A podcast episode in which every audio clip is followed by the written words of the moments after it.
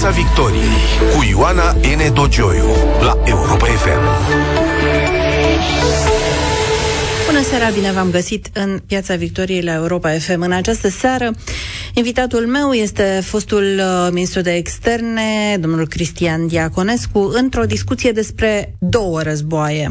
Unul care nu a început încă și care a devenit pentru români un motiv de îngrijorare mai mare decât pandemia, ceea ce se întâmplă în Ucraina. Nici nu știu cum să definesc exact ceea ce se întâmplă în Ucraina și asta vom încerca împreună cu uh, domnul Cristian Diaconescu. Și un război mai micuț, declanșat, dâmbovițean, cu tușe caragialești, care se întâmplă în uh, Partidul Mișcarea Populară. Dar să începem cu războiul război, ca să zic așa. Bună seara, domnule Cristian Diaconescu. Bună seara, mulțumesc mult pentru invitație. Începe războiul lângă România, la granița României, dincolo de granița României? Temerea este destul de serioasă, dacă ar fi numai să uh, dau exemplu recentei ieșiri a purtătorii de cuvânt de la Casa Albă, care a anunțat oficial, oarecum straniu, faptul că iminența în ceea ce privește calificarea unui posibil război va fi scoasă din limbajul președintelui Biden. Deci dacă au ținut oficial să facă această subliniere, înseamnă că, într-adevăr, nivelul uh, de uh, așteptare negativă, de pericol pe care oamenii îl resimt, inclusiv americani, este unul uh, destul de ridicat și complicat. Deci, din acest punct de vedere, sigur, în condițiile în care una dintre părți a inițiat o acțiune militară în baza căreia încearcă să obțină beneficii strategice, Uh, este foarte greu în a se face o predicție, cu atât mai mult cu cât fiind un regim autoritar, uh, decizia e centralizată. Dar, uh, ca să fiu cât mai clar, nu, nu cred că se va ajunge la un război cu atât mai mult o încleștare între Alianța Nord-Atlantică și Federația Rusă. Bun, și atunci, ce urmărește, ce vrea care e scopul lui Vladimir Putin, care a masat uh, trupe impresionante, care a cheltuit sume impresionante pentru aceste mișcări de trupe într-o țară care resimte, la fel cu toată lumea, niște crize post-pandemice, mai puțin energetice, adevărat, dar post-pandemice. Uh, de ce? Ca să ce? Privind tabloul mai larg, sigur intrăm uh, cu permisiunea să în, în oricâte de detalii dorim. Um, această întrebare este prezentă în cancelarii, în discuțiile formale și informale, în uh, deciziile privind desfășurările militare sau diplomatice, dar și în mintea oamenilor. Se pare că un răspuns cât de cât acoperitor ar fi acesta. Uh, în acest moment, prin forța amenințării armate, Moscova încearcă să clarifice o paradigmă uh, pe care a, a acuzat-o după 1990 aproape la orice fel de intervenție politică mm, de la un nivel în sus. Și anume, ne aflăm într-un spațiu de securitate gestionat de principiile actului final de la Helsinki uh, din 1975 și Carta de la Paris din 1990, deci după căderea zidului Berlinului, adică ne respectăm între noi ca, ca națiuni independente, suverane, um, iar modificarea frontierelor prin forță este exclusă.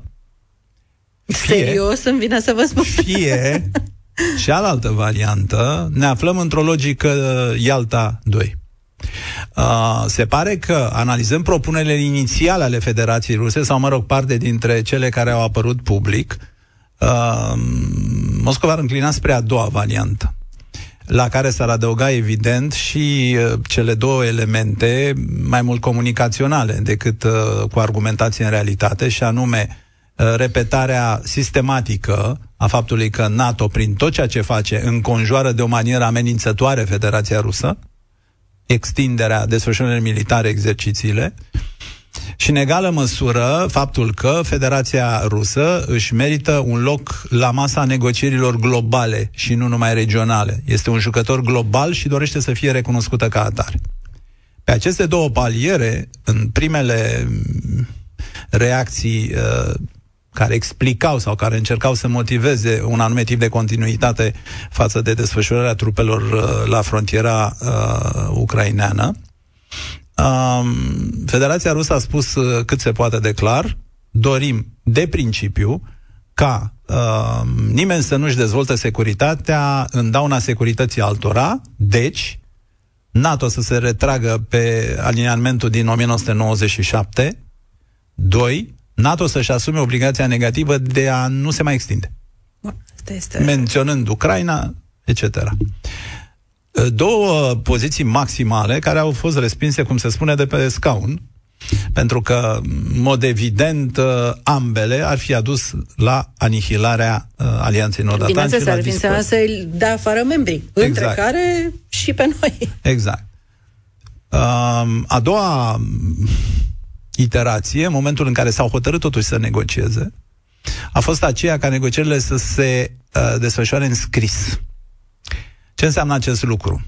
Înseamnă că uh, un dialog bilateral, chiar dacă ajunge la o linie de consens, în acest moment nu mai este credibil pentru Moscova. Motiv pentru care, pentru a rezista în timp, și aici a fost uh, subliniată o decizie, nu este chiar așa, dar nu intrăm în amănunte acum, o decizie din 1990 în care reunificarea Germaniei a fost pusă în oglindă cu o așa zis asumare de către Alianța Nord-Atlantică a acest tip, tip de obligație negativă de a nu se mai extinde. Federația Rusă spune, am fost înșelați, motiv pentru care acum avem hârtia scrisă pe masă. Și acum au descoperit? Uh, da.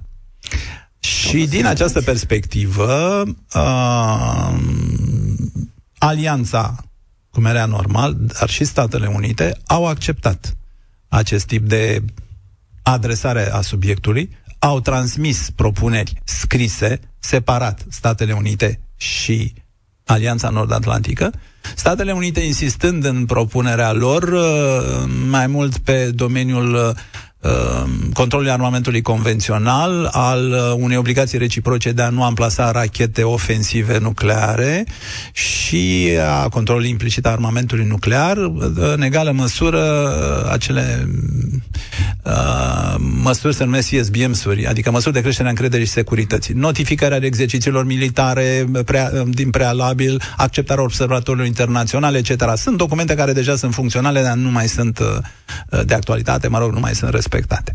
De partea NATO uh, a prevalat uh, în poziționarea scrisă transmisă Moscovei ideea că alianța ar fi dispusă spre reluarea dialogului, spre reluarea uh, negocierilor pe mai multe planuri. După 2014, nivelul de negociere a fost coborât diplomatic vorbind foarte mult. Acum NATO ar fi dispusă la o uh, regândire a acestor aspecte, dar Alianța, în egală măsură, a respins uh, solicitările maximale uh, la care uh, mă uh, refeream, uh, încercând să sublinieze faptul că pe de o parte, nu există absolut niciun argument ca prin folosirea forței să determini un rezultat de negociere. Uh, este evident ceea ce și uh, Federația Rusă s-a aștepta. Bun, jocul a fost ridicat foarte sus de ambele părți, dar mai ales da. de Vladimir Putin și de masare extraordinare de trupe. Statele Unite și NATO aduc și ele trupe, mai ales în România și vom ajunge la subiectul acesta fierbinte. Mm-hmm. Întrebarea este, după ce a ridicat atât de mult miza și tonul, mai are Vladimir... Ce, ce ieșire mai are Vladimir Putin Uh, din, acest, din această spirală, astfel încât să nu pară un înfrânt în fața propriului popor, nu? Imperiul nu poate să îngenuncheze. Deci el trebuie să iasă cel puțin în meci nul, dacă nu învingător, din acest meci cu uh, uh, uh, Occidentul. Care poate fi compromisul rezonabil din care se poate ieși de aici? Compromisul rezonabil poate fi, trebuie să fie, în mod evident, la vedere o parte a lui și, să spunem, într-un regim confidențial o altă parte. Din punctul de vedere al președintelui Federației Ruse, foarte corect ați menționat, nu se poate întoarce pur și simplu acasă în acest moment. S-a ajuns la un nivel de desfășurare militară și de ridicare a capacității ofensive care, chiar dacă Biden a renunțat la cuvântul iminența unui conflict, totuși uh, plutește în aer și o astfel de perspectivă uh, extrem de gravă.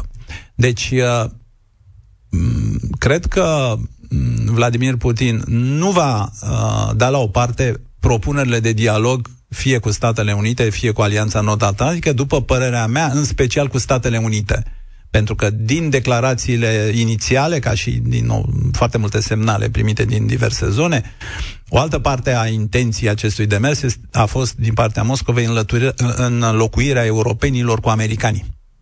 Deci americanii uh, nu vor fi refuzați la masa dialogului cu uh, Vladimir Putin. Deci aici cred că deja există un anume tip de câștig. Se pare că l-au înțeles și unii și alții, și americanii și Alianța Nord-Atlantică, pentru că au trimis separat propuneri scrise și nu împreună. Și separat s-au trimis trupe în România. Și separat s-au trimis trupe în România când vom ajunge, da, da. într-adevăr, americanii sunt astăzi cu cei o mie de militari atât de... Franța pe partea uh, ei. Exact, pe acorduri bilaterale, nu pe decizii alianței. O să discutăm cum ar arăta și decizia alianței. Deci, din acest punct de vedere, au adus americanii la masă. Deci, deja au reușit un anume tip de pas. Al doilea, și acesta este în relație cu uh, Alianța Nord-Atlantică, profitând de o de anumite diferențe de abordare, putem să le discutăm separat, între europenii din NATO, în legătură cu uh, atitudinea față de această desfășurare militară formidabilă, cu posibilitatea introducerii unui regim de sancțiuni. Să nu uităm că NATO a anunțat de la bun început că nu are în vedere trimiterea de trupe în uh, este o alianță defensivă. Este deci o alianță defensivă, trimiterea de trupe în uh, Ucraina. Deci, probabil că Moscova își dorește ca un al doilea semnal, un anume tip de autolimitare, care, sigur, să rezulte din negocieri, dar pe care NATO să și-l asume. Mm, nu e prea Unde puțin. va fi nu e prea puțin pentru, uh, adică Depinde. o disproporție, vorbiți de nuanțe, de chestiuni de finețe, în vreme ce Putin a ridicat la granița Ucrainei un zid militar autentic. Mă refer la relația lui, uh, la imaginea lui în ochii propriilor cetățeni. Întrebarea este, poate ieși din asta fără să intre în Ucraina, totuși? Um, mai mult, în timpul negocierii, dacă îmi permiteți să adaug, uh, din punct de vedere militar, Federația Rusă a desfășurat trupe în Belarus, și o diagonală militară spre uh, capitala Kiev a Ucrainei este directă din acea zonă. Uh, au desfășurat trupe în Mediterana și în nordul Atlanticului. E imens. Deci este o... Și vii acasă spunând ce? Uh, am adus NATO, uh, am adus SUA la masa negocierilor și am creat și acolo... Și câteva uh, elemente generice. Și am da. prins... Nu e cam puțin? Bun, uh, da. Um, Trebuie însă să uh, tragem uh, concluziile din contexte. Um, în ceea ce privește, de exemplu, regimul sancțiunilor, este deja, deși nu public, evident, este aproape cunoscut faptul că um, în condițiile în care s-ar intra într-o astfel de situație, um, europenii mai ales, uh, nu au în vedere sancțiuni de tip SWIFT, nu au în vedere de sancțiuni care ar privi energia. O, Doamne! Asta ar lipsi. Nu? Ar adică... rămâne să acele, același tip de sancțiuni punctuale pe Banca Centrală a Federației Ruse și pe diverse persoane sau entități economice, într-un fel sau altul. Uh, Marea Britanie a transmis un uh, mesaj interesant. Săptămâna viitoare vor, vor introduce o legislație care va ținti, va targeta exact oligarhii care joacă pe piețele financiare de la Londra și ministrul lor de externe, doamnă. Ceea ce e destul de dureros. Va, putea da, fi dureros. Va introduce o legislație da. specială, deci este nevoie de o măsură în plus. Bun. Uh, din acest punct de vedere, uh, nu putem să ne uităm decât la propuneri pentru a înțelege cam pe unde s-ar putea situa compromisul. Și aici am o subliniere care, pe mine personal, probabil că, mă rog, nu știu dacă este numai părerea mea, dar asta este. Mă preocupă în mod deosebit.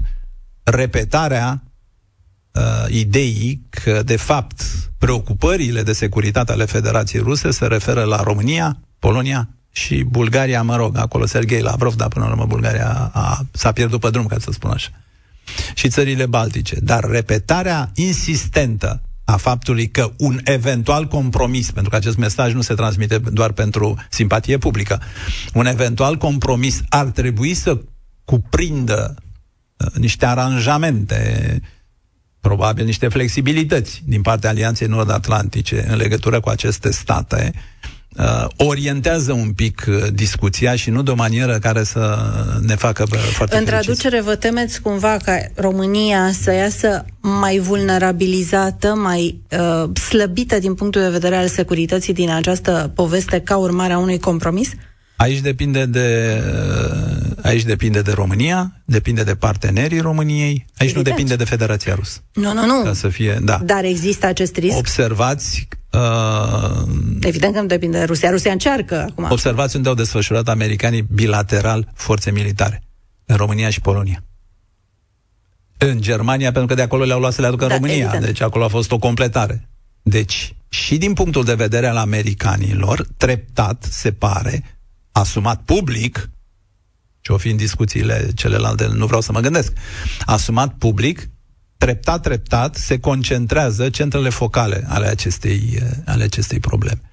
Ori, din această perspectivă, da, și britanicii și-au dublat uh, prezența militară în statele baltice, dar și în Polonia. În state baltice, de fapt, în Estonia. Dar de la câteva sute, tot la câteva sute. Deci nu ceva ieșit din comun. Franța, la rândul ei, vrând să joace în numele Europei, în mod clar, avem în vedere nu numai desfășurarea militară, dar și Exact întreaga... ce spuneați mai devreme. Exact. La rândul ei, poate premieră, cred, după 1992-93, când ei mai jucau în zona, în zona aceasta politic și strategic, anunță trimiterea de trupe. Trimiterea de trupe nu înseamnă o supraîncărcare cantitativă a potențialului militar. Este și acest lucru, dar înseamnă mai ales, are valoare de semnal. Simbolic. Are valoare de semnal pentru, pentru masa negocierii. Ori, din acest punct de vedere, trebuie să fim foarte, foarte atenți aici, extrem de atenți. Noi discutăm de câți militari vin și câți militari pleacă și îi felicităm și ne bucurăm. Uh, pachetul este mult mai mare. De exemplu, dacă îmi permiteți, iarăși discutăm la noi, în, înăuntru alianței. Două lucruri vreau să, să subliniez. Unul, um, faptul că între zona Mării Baltice și a Nordului îndepărtat și zona Mării Negre, prin două decizii ale Alianței Nord-Atlantice, există o diferență în ceea ce privește reacția rapidă. În zona Mării Baltice, reacția este imediată, adică acolo trupele NATO sunt cu glonț special. Uh-huh. În zona Mării Negre, reacția este una tailored, adecvată. Adecvat însemnând că este o marjă anticipată de evaluare. Bun. Este o diferență. Poate nu are absolut nicio semnificație din punctul de vedere al atitudinii NATO și cred că așa și este. Dar această diferență există și ține, de, repet, de decizia noastră interioară. Și a doua chestiune pe care, mă rog, eu am și o meserie, cea de diplomat, mă preocupă în mod serios. Deci, domnul președinte Putin uh, îl primește pe domnul Victor Orban Domniile lor ies la conferință de presă, cum e și normal. Iar domnul președinte Putin reia uh, retorica dură la adresa României, Poloniei și a statelor baltice, în prezența unui șef de guvern al unui stat cu care România are parteneriat strategic. Din 2002, din noiembrie 2002, îl țin minte că lucra la el atunci. Bun. Respectivul șef de stat nu are nicio reacție o să spună, bun, era o chestiune de politețe. Nu, nu, nu, nu. Aici nu, nu e vorba de așa ceva. În mod categoric, domnul Orban trebuia să știe și să arate în ce tabără se află într-o astfel de situație și într-o criză atât de gravă. Chiar Eu vă spun sincer că dacă eram la Ministerul de Externe, îl chemam pe ambasadorul ungar să îmi dea explicații. Da, chiar prezența domnului Victor Orban acolo, în conferință, simbolistica acestei exact. întâlniri și acestei apariții umăr la umăr nu este deja un semnal de breșă în partea asta? Iată un șef de stat umăr la umăr cu Vladimir Putin, în timp ce pe frontiere se adună tancurile. Un șef de stat care promisese ca înainte să meargă în... Uh, la Moscova, ei au primit semnale la Budapesta că această vizită nu este dintre cele mai uh, oportune Uh, a promis că se consultă cu aliații. Și din câte știu eu, nu a făcut-o. Sigur, discutăm și de o convorbire telefonică a lui Boris Johnson, discutăm și de, o convor- de convorbiri telefonice repetate ale președintelui Macron sau de eventuala vizită care se contemplă în acest moment a cancelarului Otto Scholz în, la Moscova. Dar sunt chestiuni separate. În ceea ce privește atitudinea, și nu e prima, mai țin minte, prin 2014, La fel, la o vizită uh, bilaterală, atunci Tsipras era prim-ministru al Greciei și la fel dânsul a avut o atitudine cât se poate de pasivă la exact același tip de mesaj. Atunci președintele Putin spunea, datorită scuturii poporului român ar trebui să nu se mai simtă în regulă.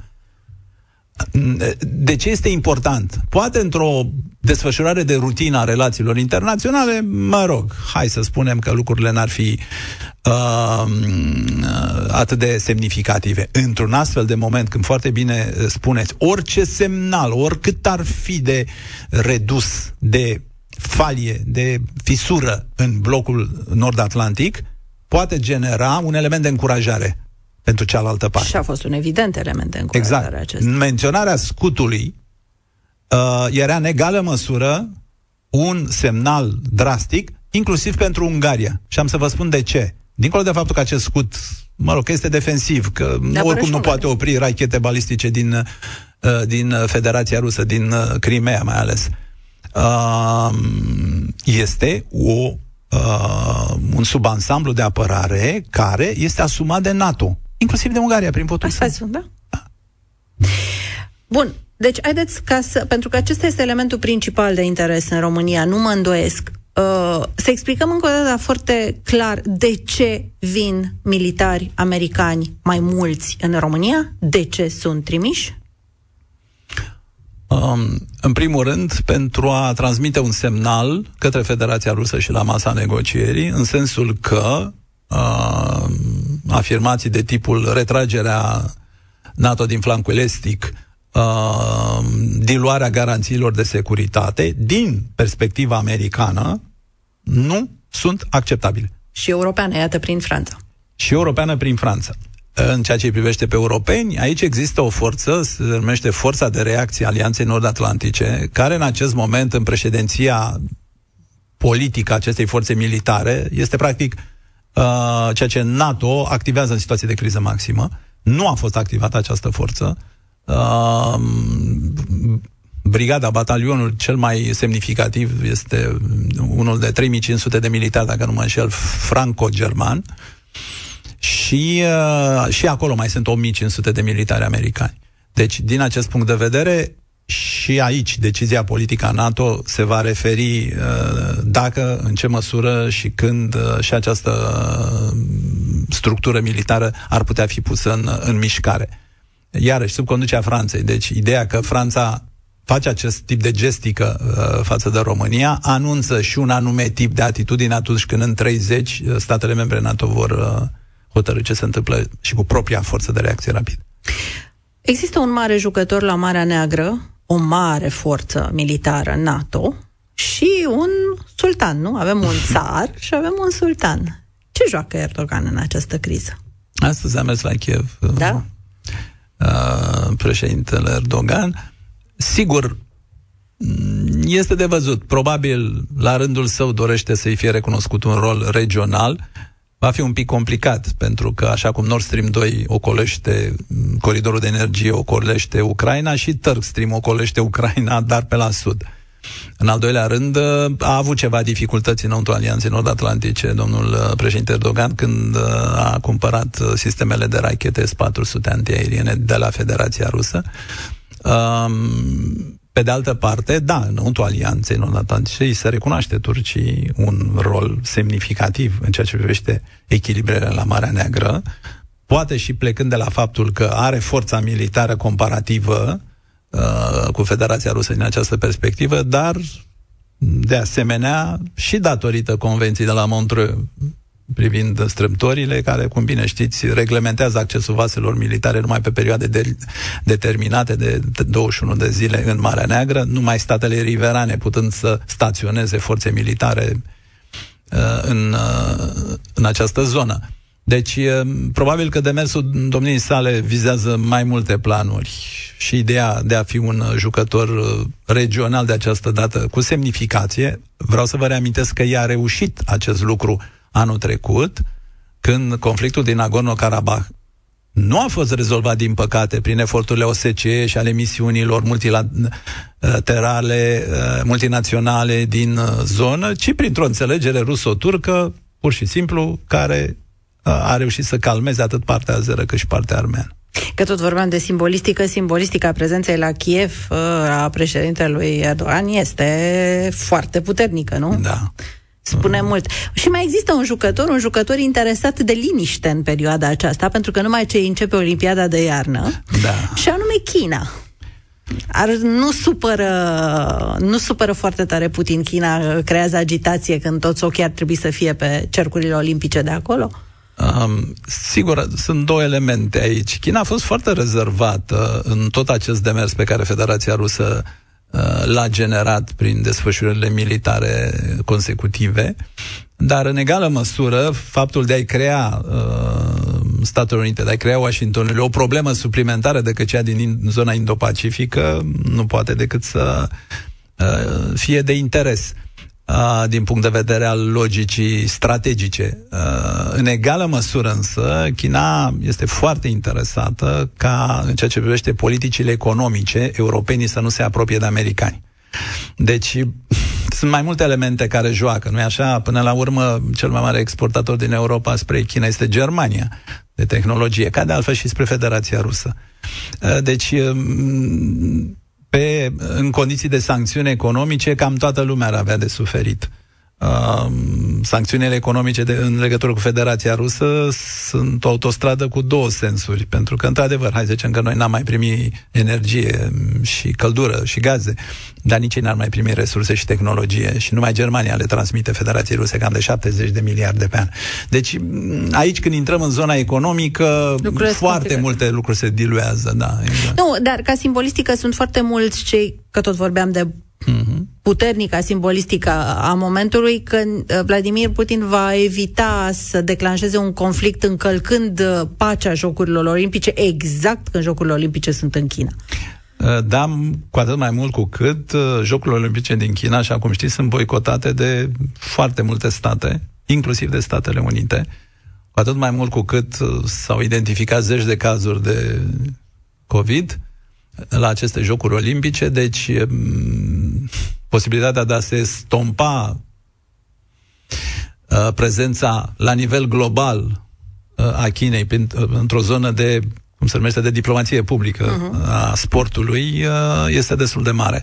Um, ar fi interesant, din câte am înțeles, contempla la un moment dat președintele Putin să participe la Jocurile Olimpice. Da, repet, e doar o speculație bănesc să participe în tribună. În tribună, da. Pentru că la Vladimir Putin nimic nu e surprinzător cu adevărat. și se joacă și hockey. Da. Uh, spuneam că mai avem un război, un război intern uh, dâmbovițean, în uh, partidul al cărui uh, președinte sunteți, Partidul Mișcarea Populară. Un război din care, asemeni celui de dinainte, sunt foarte multe lucruri greu de înțeles. Uh, Uh, păi pare un partid scindat între două paliere între două părți și ce mi-a atras mie foarte multă atenție a fost o postare a dumneavoastră în care îi spuneți uh, domnului Tomac că mi-ați blocat toate, absolut toate căile oficiale de comunicare cu partidul, modificând parole, eliminându-mă ca administrator cu drepturi de postare sau chiar eliminându-mă din grupuri cu totul, astfel încât paginile și grupurile oficiale ale PMP să uh, posteze doar reacțiile și părerile noastre. Și asta mi-aduce aminte de un episod în care un uh, președinte de partid, pe care domnul Băsescu îl numea cel mic cu capul mare, a fugit cu ștampila partidului. Acum se fuge cu parolele partidului, că de, ne-am modernizat un pic. Mai evoluat, da. Uh, ce se întâmplă în PMP, domnule președinte Diaconescu? Este o situație pe care totuși sper să o depășim prin înțelepciune și gândire strategică politică, acum dacă tot vorbim de strategie, uh, a apărut odată pentru că partidul nu a intrat în Parlament, în al doilea rând, pentru că partidul are 2200 de aleși locali și vreo 50 de primari, deci reprezintă o tentație pentru toată lumea din afară, uh, iar această tentație politică, în mod clar, uh, tinde spre demantelarea acestui partid și nu spre potențarea sa. Uh, pe adică partea fiecare dreaptă, să ia câte o halcă. Să da, pe partea să... dreaptă încurcă niște partide care la rândul lor au niște dificultăți, iar să zicem în alte zone politice, că pe partea stângă e mai greu de spus, în alte zone politice, cei 2200 de aleși locali, sigur că ar reprezenta un anume tip de avantaj cât se poate de uh, evident. Pe unii de la mine din partid i-a convins, pe alții nu i-a convins acest tip de demers.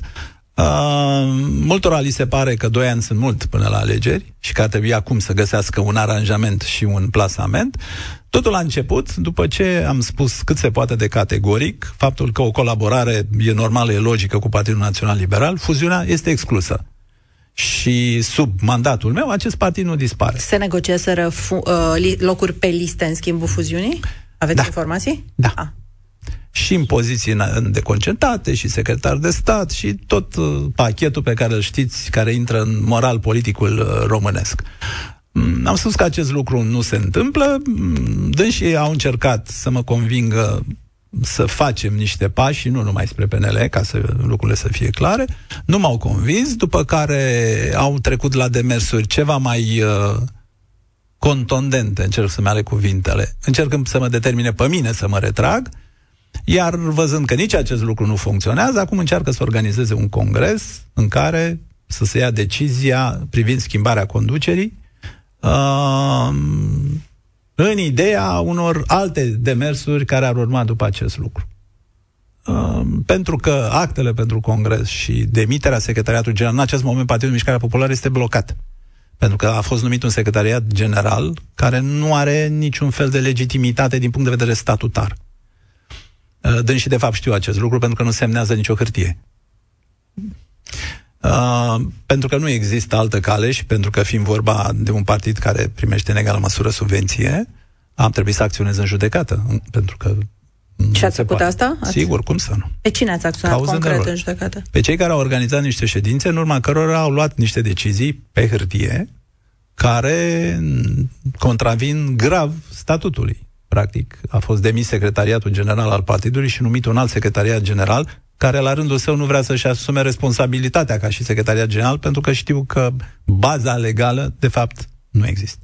Da, uh, probabil că sunt ascultători care uh, se întreabă de ce i-ar interesa acest lucru. Ei bine, vă interesează pentru că, exact cum spunea mai înainte uh, domnul Diaconescu, acest uh, partid uh, primește subvenție pentru că are uh, aleși uh, în uh, Parlamentul uh, European. Și aleși local. Și da. aleși local, desigur.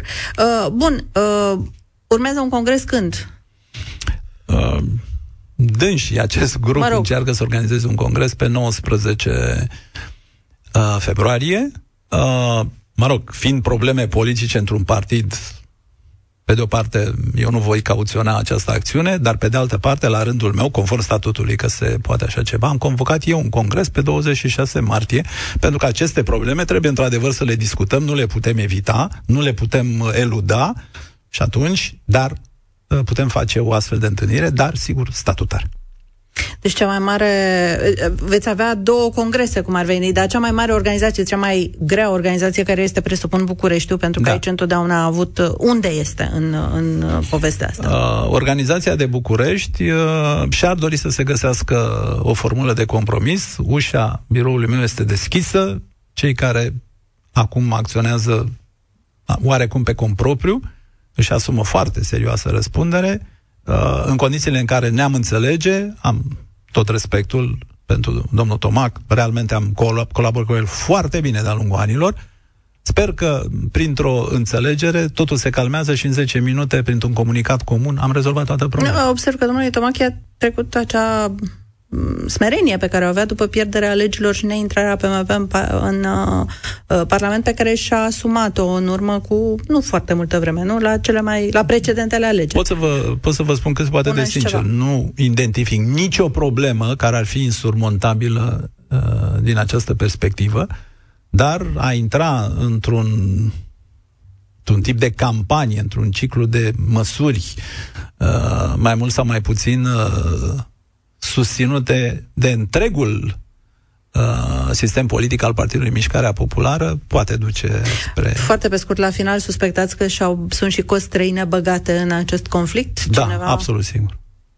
Alte partide? Da. Vă mulțumesc frumos, domnule Cristian Diaconescu. Aici se încheie Piața Victoriei astăzi. Ne auzim din nou săptămâna viitoare. Rămâneți în clubul de seară la Europa FM.